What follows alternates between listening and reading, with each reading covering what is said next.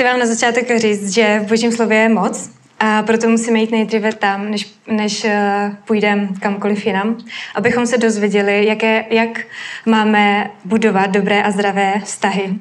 V mluveném slově je moc, jak jsme si řekli, ale v psaném slově je moc a dlouhověkost. A taková neomezená trvanlivost bez data expirace, jak známe z produktů. Když zakladatelé Ameriky vlastně chtěli vymyslet nějaké principy a zákony, které budou držet tu zemi pohromadě, tak si to neřekli jen tak, neřekli si to mezi sebou, ale sepsali si to, aby to mělo právě tu dlouhou životnost a bylo to tady, až uh, oni odejdou, až oni umřou, tak aby to tady bylo, byla sepsaná nějaká uh, ústava. Nebo když Martin Luther King uh, prostě řešil tu uh, věc s nespravedlností a tak dále, tak uh, to taky neřekl jen tak, ale udělal si spisy, které tady prostě jsou do dneška. A stejně tak, když Bůh uh, vlastně chtěl, aby lidstvo pochopilo jeho srdce k nám a jeho lásku k nám, tak to taky neřekl jen tak, ale inspiroval spoustu lidí, aby to zapsali semka a my jsme to tady měli, uh, mohli mít i dneska a mohli jsme prožívat tu moc Božího slova. A klidně už můžeme jít právě do té Bible, když už o ní mluvíme. Izajáš 48. Já jsem si připravila takovou hezkou prezentaci, ale pokud máte tady svoje Bible, tak si to tam, uh, tak si to klidně můžete najít. Izajáš 48. Já se to taky budu hledat, protože to tady mám napsaný. Usychá tráva, kvítí uvada, slovo našeho Boha však věky uh, přetrvá. Takže ne, nevymyslela jsem si to, je to tady opravdu napsáno, že, že, že to tady bude na věky. A jestli jste se někdy všimli, tak eh, Boží slovo je plný principů a není stavěno jenom na základě nějakých pocitů a trendech, tak jako je stavěný dnešní svět nebo dnešní společnost. Bůh staví své království na principech. Čím více principů se neučíme z Božího slova, tím méně se budeme muset potom modlit za průlomy a pokažený vztahy. Takže jo, jo, čím víc principů se naučíš, tím zdravější vztahy budeš mít, pokud ty principy budeš používat ve svém životě. Všichni, kdo jezdíme autem, tak eh, předpokládám, že eh, známe nějakým způsobem princip toho, jak auto funguje. Známe princip toho, eh, princip pedálů, princip volantů, princip řazení, nebo dokonce nějakých čudlíků nejvíc, co tam jsou. Prostě když něco uděláme, tak víme, co se stane. A stejně tak je to i v božím, v božím království, v božím v Bibli. Pokud známe Bibli, principy rádoby čudlíky a zmáčkneme je, tak způsobí nějakou akci, která způsobí nějakou uh, změnu v tom autě. Například v autě máme čudlík na klimatizaci. Pokud ji zmáčkneme a používáme v létě, tak jízda v autě bývá velmi příjemná, uh, příjemnější, než se potit v, rozpálených, uh, v rozpáleném plechu. A nebo třeba rádio pokud zmáčkneme čudlík na rádio, tak je vlastně auta, uh, tak je jízda autem uh, docela příjemná, protože posloucháme příjemnou hudbu nebo dokonce nějaké povídání, podcasty a je to dobrý. Takže principy zjednoduší život, boží principy zjednoduší život. Jsou ale páry, eh, které se do svého vztahu nechali vklást i principy, které samozřejmě ničí ten, ten, ten vztah. Ale my se dneska vrátíme k základům, vrátíme se k božímu slovu a aby, to, to, aby to tak nebylo. Božím záměrem právě nebylo, abychom měli, uh, abychom byli jen takový rádoby spolubydlící v jednom bytě, a pokud mluvíme o manželství, a nebo partneři, co náhodou mají pár dětí, vychovali a ty si žijou svůj svět, to nebylo božím záměrem. Mm. A teď se dostaneme uh, na takový téma. Uh, naším největším nepřítelem by si člověk možná řekl, že bude buď satan nebo hřích, ale je to nevědomost. A v Bibli, kdekoliv je napsáno slovo uh, nepřítel nebo temnota, tak v hebrejštině to znamená, nevědomost. Takže Satan, Satan je kníže temnoty, to známe. Uh, takže je kníže nevědomosti. Takže kdekoliv my nemáme nějaký poznání Božího slova a nevíme něco, tak tam mm, ďábel může královat, tam může prostě ďábel úplně jednoduše zautočit. Mm, je na čase, aby i církev uh, začala se vzdělávat uh, v oblasti vztahu, protože myslím, že všichni víme, že jakoby míra v rozvodovosti uh, se, se týká i nás, i, i církve, protože je spousta rozvodů mimo církev, tak i v církvě, takže je dobré se vrátit ke kořenům Bible a, a najít ty principy, které fungují v našich stezích a používat je, zmáčknout ty čudlíky, aby se stala ta nějaká změna v našich stazích. Takže čím méně nevědomosti máme, tím méně zkázy zažíváme ve stazích. Co tedy potřebujeme? Potřebujeme, aby přišlo světlo. A to si uh, najdeme verš z Bible, Jan 8.12.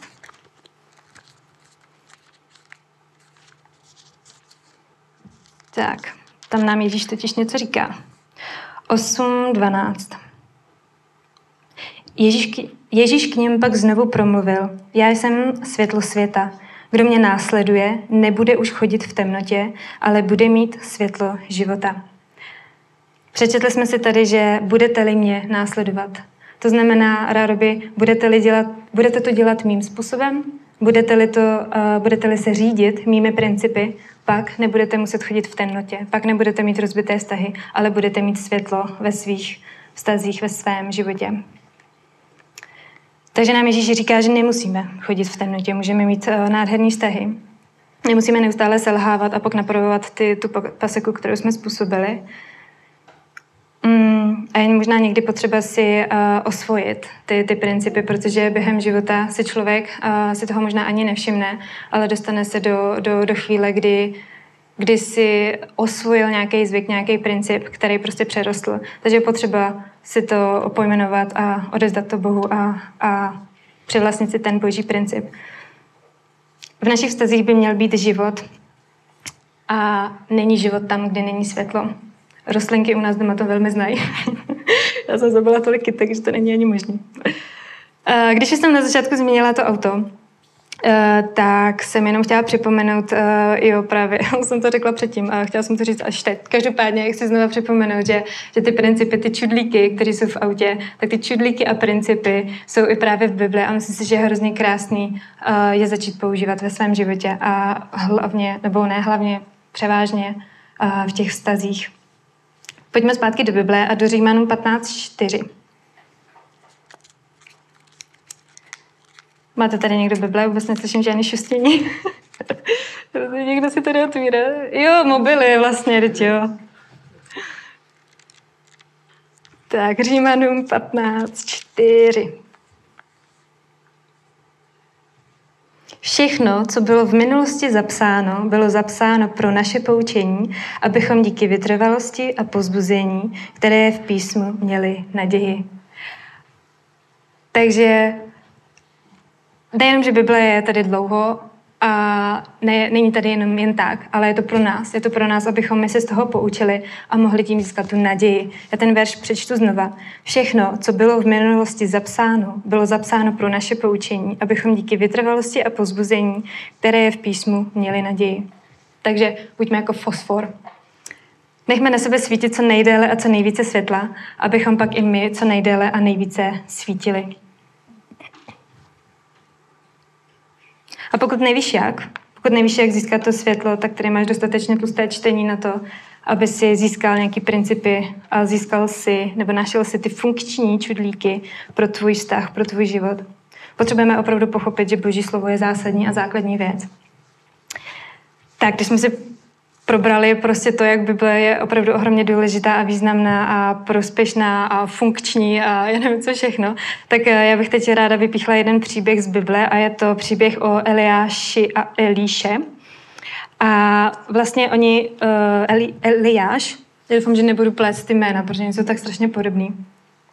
Eliáš byl uh, prorokem a v tehdejší době uh, proroci měli takovou nemilou, eh, nemilý úkol, že konfrontovali krále a neustále jako kdyby tlačili k tomu, aby se navrátili právě k hospodinu, aby se navrátili k těm, eh, k tomu, co Bůh prostě pro, pro jejich život má.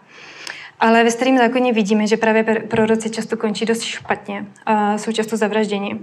Králové totiž neměli rádi.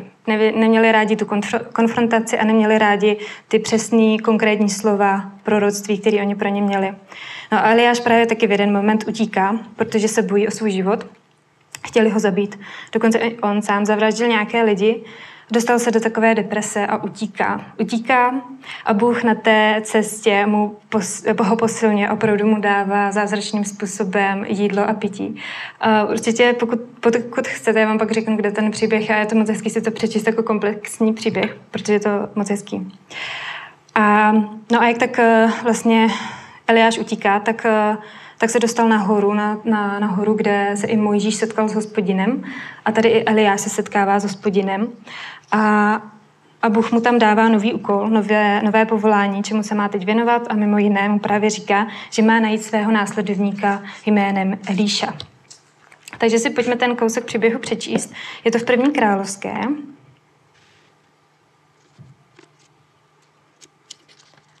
19. kapitola, První královská 19, 14 až 16.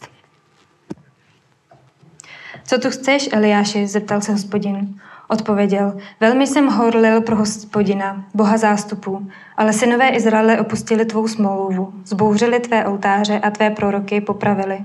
Zůstal jsem jen já, ale i mě teď chtějí připravit o život. Vrať se, odkud jsi přišel, řekl mu hospodin, a pokračuj dál k Damašské poušti. Až tam dojdeš, pomažeš Chazaela za krále nad Aramem.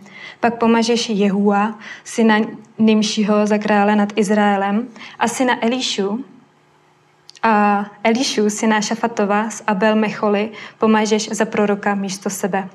Potom můžeme pokračovat 19 až 20. Eliáš tedy odešel a nalezl Elíšu, syna Šafatova, jak oře z dvanácti páry dobytka. Jeden, jedenáct párů bylo před ním a on byl u dvanáctého. Když ho ale Eliáš měl, když ho Eliáš měl, přehodil přes něj svůj plášť. Elíša tam nechal dobytek a běžel s Eliášem. Jenom políbím otce a matku, volal za ním a hned půjdu za tebou. Tu první část, kterou jsme četli, tak jsem jenom chtěla uh, vám ukázat to, že to, co jsem říkala, je opravdu napsáno v Bibli, že on utíkal a Bůh ho tak nějak jako provázel a dával mu ten nový úkol. A v tom 19. a 20. verši už právě uh, vidíme, že se Eliáš setkává s Elíšou, ten přes něho přehodí plášť a on bez váhání řekne, jo, jo, počkej, já se rozločím s mamkou a s taťkou a hned za tebou. A samozřejmě, když člověk si to čte, tak si řekne, cože, mě, kdyby do mě někdo drkl nebo dal na mě plášť, tak si řekneš, cože, co děláš, jako. Ale rozhodně ho nebudu následovat. Takže si musíme uvědomit, že tohle je příběh ve starém zákoně a je to opravdu daleko, časově daleko od toho, kde žijeme dneska. A v té době právě všichni věděli, co to znamená, když nějaký prorok vezme svůj plášť a dá ho na někoho jiného. A Eliša to věděl. Eliša věděl, co se v ten moment stalo. On věděl, že bude jeho následovníkem, že bude jeho učedníkem. A vzhledem k tomu, že Eliáš tehdy byl opravdu známým velkým prorokem tehdejší doby, byl taková legenda, tak eh, Eliša věděl, co se stalo. No a uh, jestli jste si někdy četli celý příběh uh, tady těch dvou, tak jste si mohli všimnout, že Eliáš už měl jednoho svého parťáka, ale oni, když utíkali před královnou Jezábel, tak Eliáš tomu druhému učedníkovi řekl, hele, klidně tu zůstaň a, a prostě zůstaň a on fakt zůstal a už o něm nebyla žádná zmínka. Tohle Eliáš řekl Elišovi taky několikrát, ale on se ho držel jako klíště. Možná to byl test. Možná to byl test pro, pro jak toho předchozího učedníka, tak i pro Elíšu. Ale Eliáš, Elíša zůstal. Elíša se ho držel jako klíště. A Mm, takže když čteme ten příběh, tak pak uh, fakt vidíme, že Eli, Elíša byl s Eliášem opravdu celou dobu. Eliáš se stal takovým učitelem Eliši a v dnešním jazyce můžeme použít slovo mentor. Takže Eliáš se stal uh, Elišovým mentorem. A Příběh těchto dvou je nádherným obrazem vedení právě a mentorství. A v Bibli tento vzorec vidíme celkem velmi často v, celým, eh, v celé Bibli, jak ve starém, tak i v Novém zákoně. Například třeba Mojžíš měl svého Jozueho, Ježíš měl, sám Ježíš měl 12 učedníků, Pavel měl Timotea a dál a další uh, příklady. Takže ty velké biblické postavy mají nějaké učeníky, kteří, uh, kteří tu práci převezmou nebo, uh, nebo prostě jsou vysláni potom na, nějaký, na nějaká jiná místa. Takže Eliša, ten, ten učedník, ten, co se učil, je opravdu hladový potom, aby se od Eliš, Eliáše učil. A tak je to vlastně i s každým dobrým vedoucím v dnešní době. A člověk, který chce být dobrým vedoucím, tak má ve svém životě někoho, koho následuje nebo komu je vykazatelný a je, je hladový po vzdělání, je a hledá nový pravdy, nebrouzdá jen tak po, poruch, po, po povrchu, ale jde i do hloubky. Nespokojí se s tím, co má, ale neustále uh, se buduje a roste. A ještě jednu věc, kterou můžeme vypíchnout z tohohle příběhu, je, že, že je hrozně zajímavý, že Bůh se ho na té hoře ptá, co tu chceš. A Eliáš mu na to odpovídá, připadám si sám.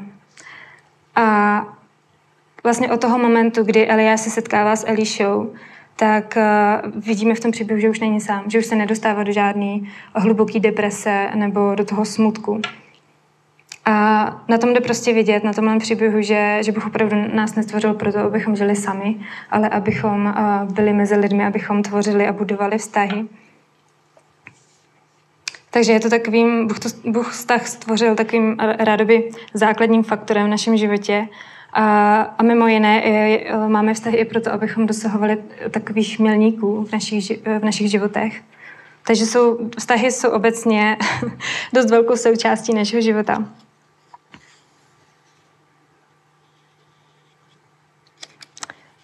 Jo. Znova, když vlastně Eliáš tomu svému předchozímu parťákovi řekl, ať zůstane ukrytý, tak on to přijal a zůstal. Ale když to Eliášovi řekl, on to nezdal. On to nezdal ani v té těžké chvíli, neutekl, nevzdal to, držel se ho. A tohle se stalo několikrát. To nebylo jenom jednou, že to Eliáš řekl Elišovi, ale bylo to vícekrát. A dokonce nějaká skupina proroků uh, přijde za Elišou a říkají mu, hele, víš, že ti dneska bude vzat tvůj pán? A on jim na to řekl, jo, já to vím, ale mlčte. Uh, zajímavá situace. Klidně se na to můžeme podívat. Je to v druhé královské 2,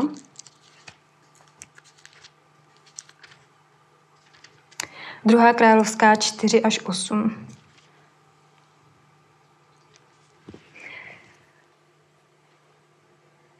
Potom mu Eliáš řekl, zůstaň tu, hospodin mě posílá do Jericha. On ale odpověděl, jakože je živ hospodin a živ si ty, nepustím tě.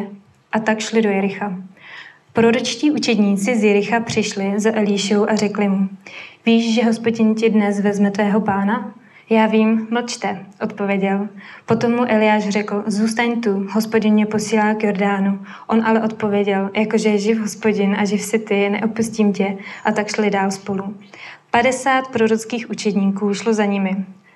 Zastavili se opodál na dohled od místa, kde se u Jordánu zastavili ti dva. Eliáš vzal svůj plášť, svinul ho a udeřil jim do vody. Ta se rozestoupila a oba přešli po suchu na druhou stranu. Takže jsme tam vlastně teď četli, že asi v podstatě třikrát mu bylo řečeno, ať, ať zůstane, ať, eh, ať zůstane, ale on se prostě nevzdal. Potom tam vidíme těch 50 proroků, což je hrozně zajímavý místo. Já jsem slyšela eh, jedno kázání eh, na tohle téma a takovou úvahu nebo prostě myšlenku toho, že Eliáš řekl, že si připadá, na té hoře řekl hospodinu, že si připadá sám a tady najednou se objevuje nějakých 50 prorockých učedníků a je to, je to hrozně hezké jakoby vidět, že pravděpodobně, že Elias s Elišou, když spolu chodili, tak to inspirovalo další lidi, viděli, co Bůh dělá skrze ně, tak eh, byla skupina lidí, kteří to chtěli taky. A jak jsme tam četli, že oni prostě stáli opodál a pozorovali to všechno, takže se vlastně tím učili. Je to celkem takový point, který, eh, kterému se pak dostaneme eh, na konci kázání. A můžeme pokračovat dál v té druhé královské 2.9, jenom ten devátý verš, když si přečteme. Když přešli Eliáš, když přešli, Eliáš Elíšu vyzval. Řekni mi, co pro tebe mám udělat, než budu od tebe vzat. Prosím, ať mi připadnou dva díly tvého ducha, odpověděl Elíša. A moje otázka je na tebe. Co bys o co bys požádal ty? Na co by se zeptal ty? Co bys řekl ty? Co chceš ty, kdybys měl svého Eliáše? Eliša odpověděl, že chce mít to, co má Eliáš, ale dvakrát tolik. A další věc, kterou můžeme, kterou můžeme vidět na tomto příběhu, je, že celý tento příběh eh, je pro oba dva velmi osobní záležitost. Není to jako šéf, když řekne nějaký úkol a ti zaměstnanci ho plní. Nebylo to tak chladný. Když Eliáš už opravdu odchází, tak Eliša ve 12. verši volá. Když to Eliša uviděl, vykřikl, Otče můj, otče můj, jízd do Izraelska a víckrát ho už neviděl. Tím, že ho nazval svým otcem, tak eh, jde vidět, že vlastně Eliáš si pro něho stal takovým duchovním otcem. Takže to bylo velmi osobní. Měl eh, k němu velký, hluboký vztah. Tak a proč jsme to teď takhle celý rozebrali, tento příběh? No, protože jsme si na začátku přečetli verš z Římanům, že všechno, co je blbě napsáno, je pro naše poučení. Takže když se na to podíváme takhle mm, jako o, o, z dálky, nebo jak bych to řekla, tak eh, co si z tohohle můžeme vzít do našeho života? Jaký čudlík si můžeme spustit v našem životě z tohohle příběhu? Určitě toho je víc, ale dneska bych eh, vám chtěla předat jeden čudlík. A to je, že abychom byli pokorní, nesnažme se neustále někoho druhého někam vést a směřovat, ale buďme jako Elíša, ten učenec, který se nechal vyučovat od někoho, kdo je starší, kdo je dál, kdo má více zkušeností. Učme se od někoho, kdo je Bohu blízko. A, tak, a tam, kde on končí svou službu, ty ji můžeš začít. Stejně tak, jak to bylo s těma len dvouma, což si přečteme teď ve 13. a 15. verši. Jestli vezmu tady. Pak zvedl plášť, který spadl z Eliáše a šel zpátky. Když stanul na břehu Jordánu, vzal Eliášův plášť a udeřil jim do vody. Kde je hospodin Bůh Eliášův, zvolal. Kde je on sám? A jakmile jim udeřil do vody, rozestoupila se a Eliša přešel na druhou stranu. Duch Eliášův spočinul na Elišovi, řekli proročtí učedníci z Jericha, kteří stáli opodál. Vyrazil mu naproti a klanili se mu až k zemi. Takže v osmém verši jsme četli, jak Eliáš vzal svůj plášť a udeřil s ním do vody a ona se rozestoupila. Ve čtrnáctém verši jsme četli, že Eliša už byl bez Eliáše, vzal ten plášť, udeřil uh, do vody a voda se rozestoupila. A to je moment, kdy začíná kariéra Eliše dvakrát tak veliká jako Eliášova. A já bych vám chtěla říct, že tento čudlík, nebo tento princip, jsem ve svém uh, životě zmáčkla asi před rokem a půl. A to přesně říjen rok 2021, kdy jsem uh, poprosila Janu Vaňkovou, uh, asi někteří znáte, to je manželka pastora v Brně, a napsala jsem jí zprávu, že, že vím, že je velmi zdravý mít nějakého svého mentora, jestli by se ona stala mým, a to v, uh, hlavně v oblasti manželství, protože chci být někomu vykazatelná a mít uh, preventivně nějaké možná nepříjemné otázky, co se týkají mého života anebo našeho manželství, ale za to budují čistotu a význam manželství, konkrétně moje se samem. Protože nechci být nevědomá v tom, že takový krásný vztah, který mám se samem, uh, ho budu mít až do smrti a že to bude zdarma. Nechci být v tom nevědomá. Jsem si vědomá toho, že život přináší výzvy, přináší těžkosti a pokušení a já nechci dát ďáblu příležitost, aby ničil můj vztah, protože právě to je jeho cíl, ale mým cílem je mít krásný a požehnaný manželství. A vlastně, když jsem já přemýšlela, kde nebo koho si najdu jako svého Eliáše, tak jsem si vzpomněla na Janu, protože uh, je starší, je manželka pastora, má několik dětí, ale stále stojí ve službě. A za ty roky, co jí znám, tak vidím prostě ovoce z jejího života. Takže byla mi jakoby v tomhle blízko, nebo je to jakoby člověk, ke kterému vzhlížím. A vlastně chci mít zdravý manželství, jako má ona, ale chci ho mít prostě dvakrát tak krásnější, jako má ona, stejně jako Eli, Elíša. No a to, to ještě nekončí. Mám dokonce druhého mentora, který, který nám Bůh dal prostě do cesty.